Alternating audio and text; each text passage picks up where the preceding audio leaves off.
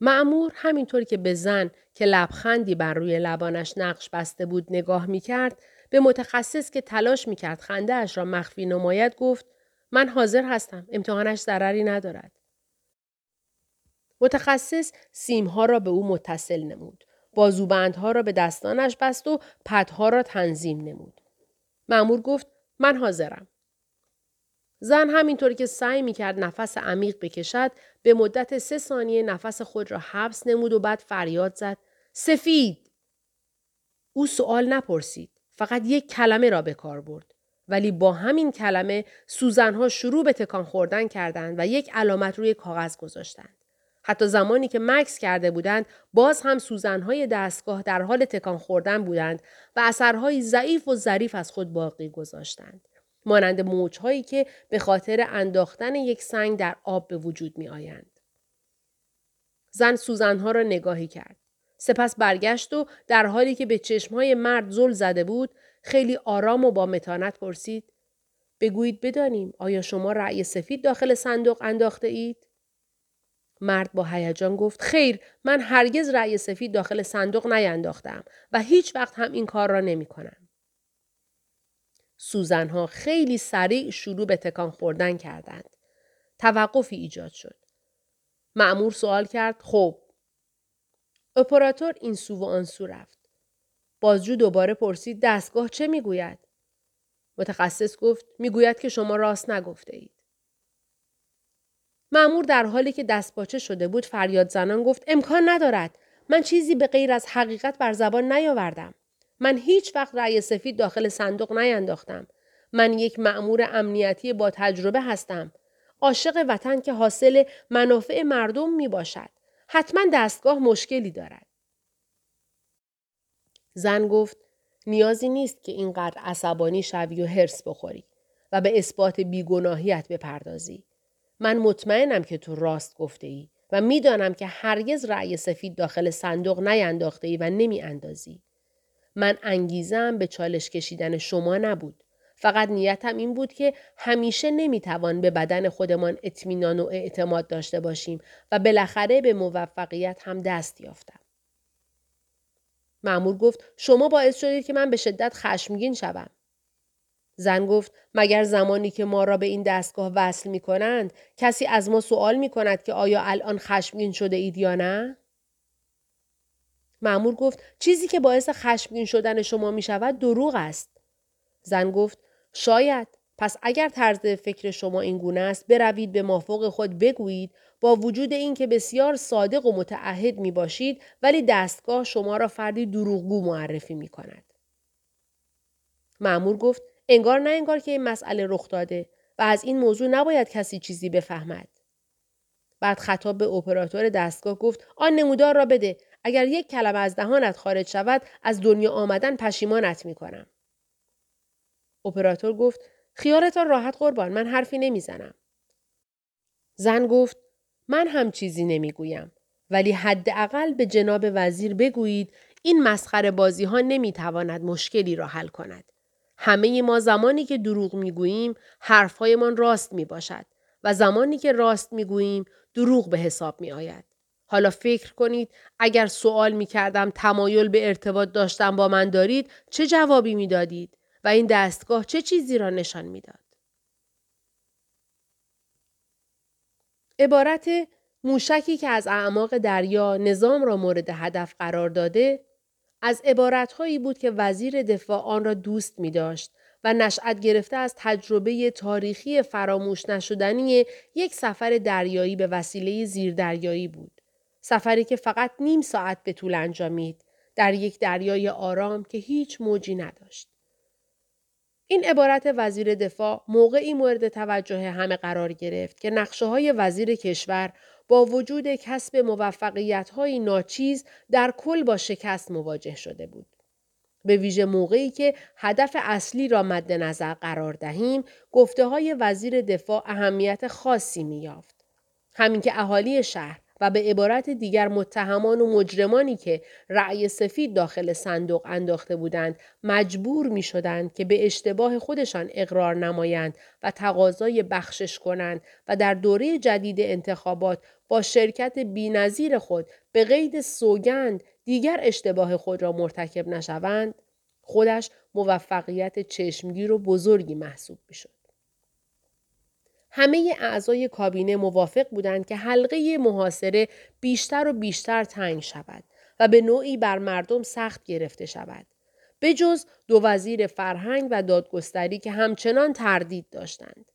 به ویژه درباره اعلام وضعیت فوقالعاده که مطمئن بودند نمی‌تواند آنطور که باید در برآورده نمودن توقعات مطلوب اثرگذار باشد چون مردم این مملکت رفتار درست سیاسی را رعایت نکرده بودند که حالا بتوانند و یا بخواهند که در برابر قوانین قانون اساسی تسلیم باشند. و این امری منطقی بود و حتی طبیعی چون موقعی که حقوق اساسی آنها که حق قانونی آنها بود رعایت نشد نفهمیدند و در نهایت حکومت نظامی تشکیل شد.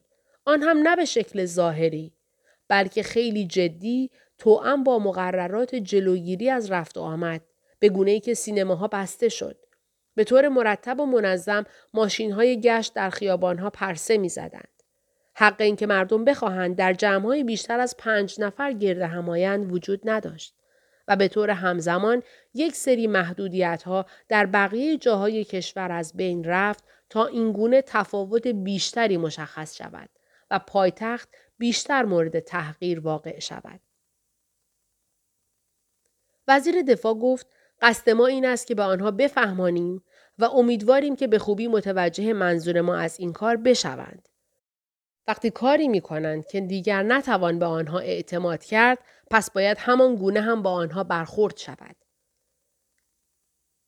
وزیر کشور که چاره جز پوشاندن شکست معموران اطلاعاتی را نداشت به اعلام حکومت نظامی راضی بود و از سوی دیگر نمی‌خواست به شکست خودش اعتراف کند و به گونه ای می‌خواست اعلام کند که مدارکی برای ارائه دادن دارد. به همین علت اعضای کابینه را مطلع کرد که پس از بررسی های زیاد و همکاری با پلیس بین الملل این نتیجه آیدش شده که اگر اعمال اقتشاشگونه در کار باشد بیشترین کاری که می تواند انجام دهد نوشتن شعارهایی بر روی دیوارها می باشد.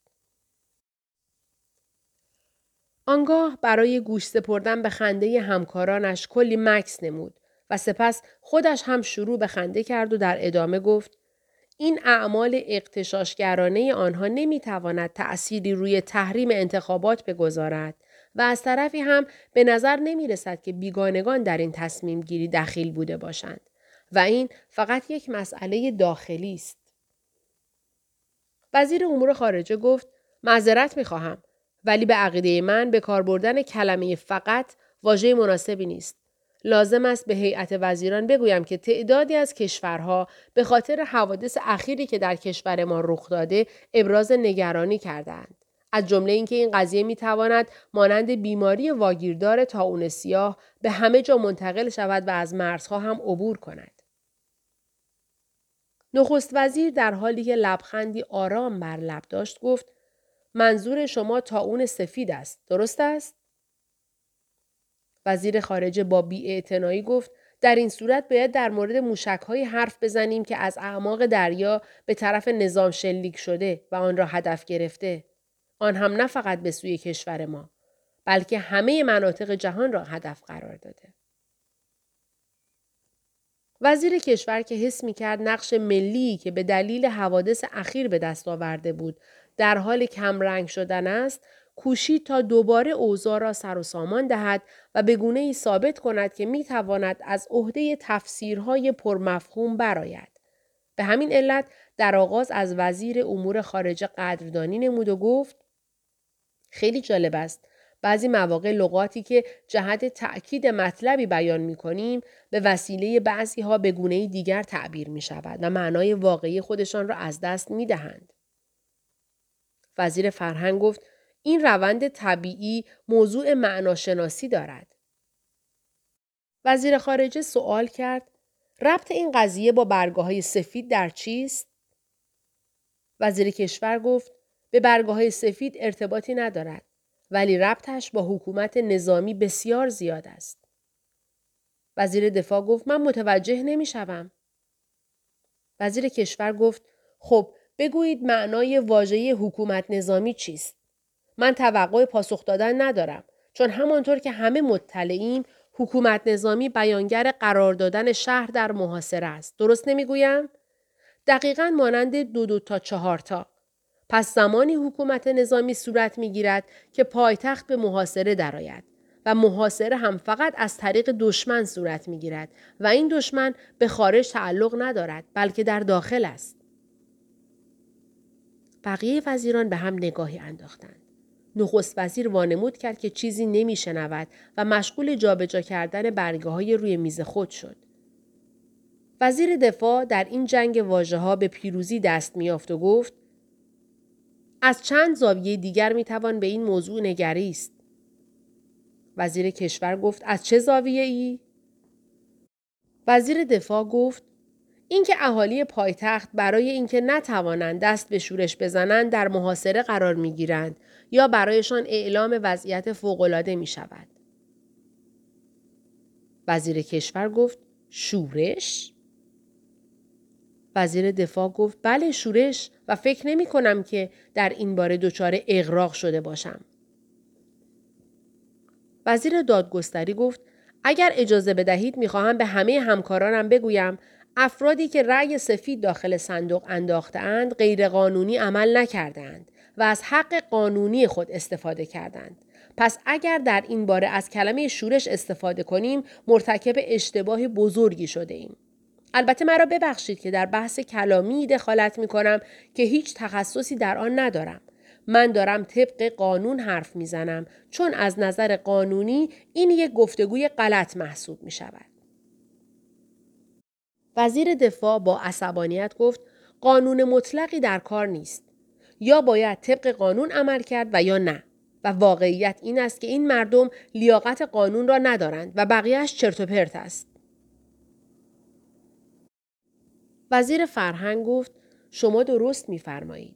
موضوع قانون با آبستراکسیون فرق دارد. در حقیقت زمانی هم که به قوانین عمل نمی شود قانون معتبر می باشد. وزیر دفاع گفت حالا همه فیلسوف شده اند. آیا شما مخالف فیلسوفان هستید؟ وزیر دفاع گفت به عقیده من تنها فلسفه ای که در کار است اقدام نظامی است. البته به شرطی که بتواند در رسیدن به پیروزی مؤثر واقع شود. آقایان، من مرد عمل هستم و بزرگ شده پادگان می باشم. زبان من زبان خشم و خشونت است. ولی تصور نکنید که آدم غیر منطقی هستم و از عقل بهره نمی‌گیرم. بلکه برعکس لذت می‌برم. اگر شما آقایان به من توضیح بدهید چگونه امکان دارد که حق قانونی در کار باشد و رعایت نشود. خیلی راحت است. در این کشور حق قانونی به طور بالقوه وجود دارد ولی هیچ کس تصور نمی کرد که چنین اتفاقی که در کشور ما رخ داده در یک جای دیگری از دنیا به وقوع بپیوندد. ما در اینجا جمع نشدیم که وقت خود را به هدر بدهیم ولی اگر نتوانیم به راه حلی برسیم باید منتظر مشت محکمی از سوی مردم در برابر حکومت نظامی باشیم. وزیر کشور گفت من نمی‌توانم در برابر این اظهارات سکوت کنم. آقایان، پیشنهاد ارائه شده در اینجا به همراه آراء هیئت وزیران به تصویب رسید و حداقل تا جایی که در خاطرم هست هیچ یک از آقایان نتوانستند پیشنهاد بهتری مطرح کنند که از شدت این فاجعه بکاهد. شاید به کار بردن کلمه فاجعه از نظر بعضی از وزیران با اقراق همراه باشد و به من از طریق گوشه و کنایه متلک بزنند ولی لازم است یادآور شوم سنگینی این مصیبت و فاجعه در مرحله اول به عهده جناب رئیس جمهور و آقای نخست وزیر و در مرحله بعد به عهده این جانب و وزیر دفاع می باشد. و همینطور می رسد به آقایان وزیر دادگستری و فرهنگ که ما را با بعضی پیشنهادهای گرهگشای خود مورد لطف قرار دادند. ولی با کمال تأسف پیشنهادی که بتواند به طور عملی راهگشا باشد ارائه نشده و فقط قابل گوش کردن بودند. وزیر دادگستری گفت آنچه که موجب روشن شدن این محفل می شود چراغ قانون است و صرفاً قانون و نه چیزی بیشتر از آن. وزیر فرهنگ گفت حالا می‌فهمم که چرا شما هم از اقتشاش بدتان نمی آید. همیشه دیر یا زود همه چیز آشکار می شود. نخست وزیر که دیگر مشغول جابجا کردن کاغذهایش نبود با وارد کردن ضربه های آرام با قلم به لیوان آبش از همه خواست که ضمن سکوت توجه نمایند و گفت دوست نداشتم که بحث های جالب شما را قطع کنم چون شاید حواستان بوده که من اصلا آن را پیگیری نمی کردم. خیلی برایم آموزنده است. طبق تجربه ما یاد گرفته ایم که جهت آرام کردن فشارهای عصبی به بحثهای مفید رو بیاوریم. به ویژه در شرایطی که مانند الان که دائما در فشار هستیم که کاری انجام دهیم ولی خودمان هم نمی‌دانیم. سکوت کرد و تظاهر کرد که دارد از روی کاغذ می‌خواند و گفت بسیار خوب اکنون که آرامش برقرار شده و کمتر عصبانی هستیم بهترین کار این است که پیشنهاد وزیر دفاع را به تصویب برسانیم یعنی اعلام حکومت نظامی برای مدت نامشخص که از لحظه که اعلام می شود به طور عمومی به اجرا در می آید. به نظر می رسید که حضار بگونه ای با این نظر موافق هستند و این را می‌شد از طریق زمزمه هایشان تشخیص داد. گذشته از اینکه برخی حرفها بدون مفهوم بود. وزیر دفاع همه اعضای کابینه را تحت نظر گرفته بود تا متوجه هر گونه مخالفت آشکار یا حس درونی بشود. نخست وزیر در ادامه گفت با کمال تأسف بر اساس تجربه به ما ثابت شده که بعضی اوقات بهترین و بینقصترین نقشه ها هم وقتی که عملی می شود با شکست روبرو می شود و این موضوع یا همزمان با اجرایی شدن رخ می دهد و یا بر اثر اتفاقی که در آخرین لحظات به وقوع می پیوندد. عواملی مانند عدم هماهنگی یا عدم همخانی چیزی که توقع داریم یا نتایج حاصل از آن و یا شاید برای لحظه تسلط بر اوضاع بحرانی را از دست دادن و یا هزاران دلیلی که نه ارزش گفتن دارند و نه فرصت پرداختن به آنها را داریم. به همین دلیل یقینا باید در اندیشه طرحی باشیم که جایگزین طرح پیشین شود و با بهرهگیری از برنامه های پیشین طرح کامل را عملی کنیم تا اگر وضعیت آنطوری که پیش بینی شده پیش نرود برای قدرت حاکم خلایی به وجود نیاید. وزیران که به حرفها و نحوه بیان نخست وزیر عادت داشتند و می دانستند که او حرفهایش حالت محافظ کارانه دارد یا به تعبیر دیگر سفت و سخت روی سیم خاردار می نشستند و در کمال بیصبری در انتظار گوش دادن به آخرین حرفهایش می ماندند تا بالاخره تکلیف را مشخص کند. ولی اتفاقی نیفتاد. نخست وزیر جرعه ای آب نوشید و به وسیله دستمال سفیدی که از جیب کتش بیرون آورد لبش را خشک نمود. گویی قصد داشت نگاهی به یادداشتهایش بکند. ولی صرف نظر کرد و آن را کنار گذاشت و گفت اگر حکومت نظامی بیفایده باشد و به بیان دیگر اگر اصول مبتنی بر آزادی انتخابات نتواند آرامش را به دموکراسی برگرداند بی آنکه کمترین فرصتی را هدر بدهیم باید از روشهایی بدور از اصول دموکراسی استفاده کنیم. ولی امیدواریم که همین حکومت نظامی دوباره اوضاع به هم ریخته را سر و سامان بدهد. و اگر تا به الان سعی نکرده ام از شیوه های خشونت آمیز که شرعی و قانونی است استفاده کنیم به خاطر رفاه حال شهروندان و تأثیری است که روی مردم می‌گذارد. و به همین دلیل من در جایگاه نخست وزیر به هیئت وزرا اعلام می کنم که حکومت نظامی قرار است اوضاع سیاسی کشور را روبراه کند و این آشفتگی نظام را سر و سامان ببخشد.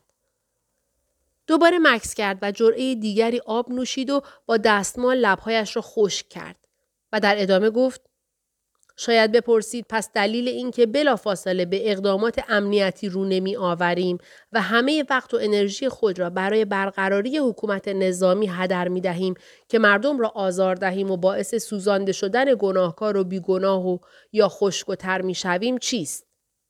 این سوال شما درست است. ولی عوامل دیگری هم وجود دارند که باید به آنها توجه نمود.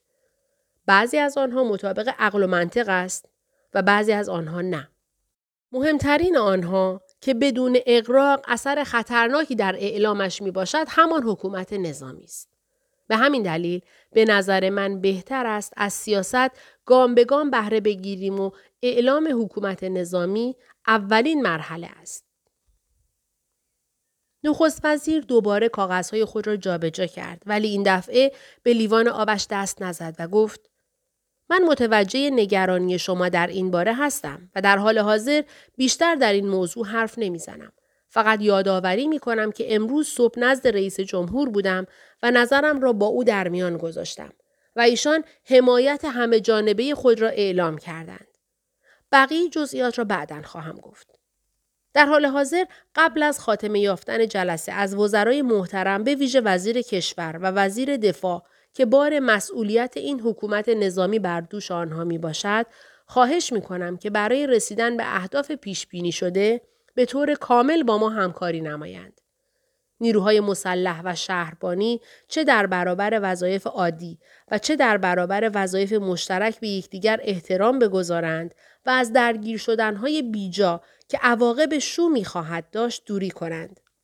و فقط همه هم مقامشان انجام وظیفه ملی و میهنیشان باشد که قرار است بره گم شده را به آغل بازگرداند.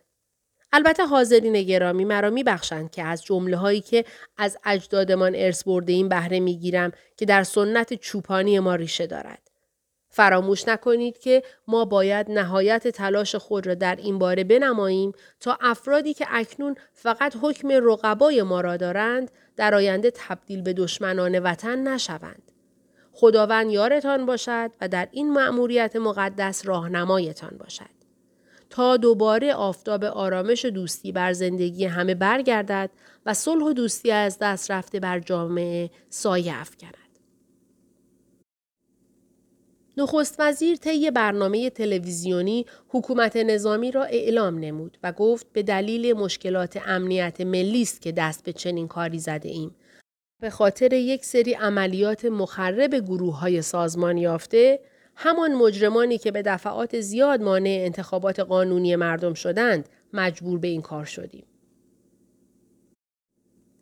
به صورت همزمان نیروهای ارتش و پلیس امنیتی به وسیله تانک و خودروهای جنگی ایستگاه های راه آهن را تصرف کردند و در همه خروجی های پایتخت پست های ایست و بازرسی قرار دادند. فرودگاه اصلی که در 25 کیلومتری شمال شهر واقع بود و دور از دسترس ارتش قرار داشت، بی هیچ محدودیتی به غیر از شرایط ضروری فعالیتش را ادامه می‌داد و هواپیماهایی که گردشگران و مسافران را حمل می کردند خیلی راحت پروازهای ورودی و خروجی را طبق برنامه انجام می دادند. از مسافرت های مردم به خارج از کشور جلوگیری نمی کردند. ولی برای مسافرت رفتن هم به آنها سفارش نمی شد. هرچند در یک سری موارد خیلی دقیق کنترل می شدند.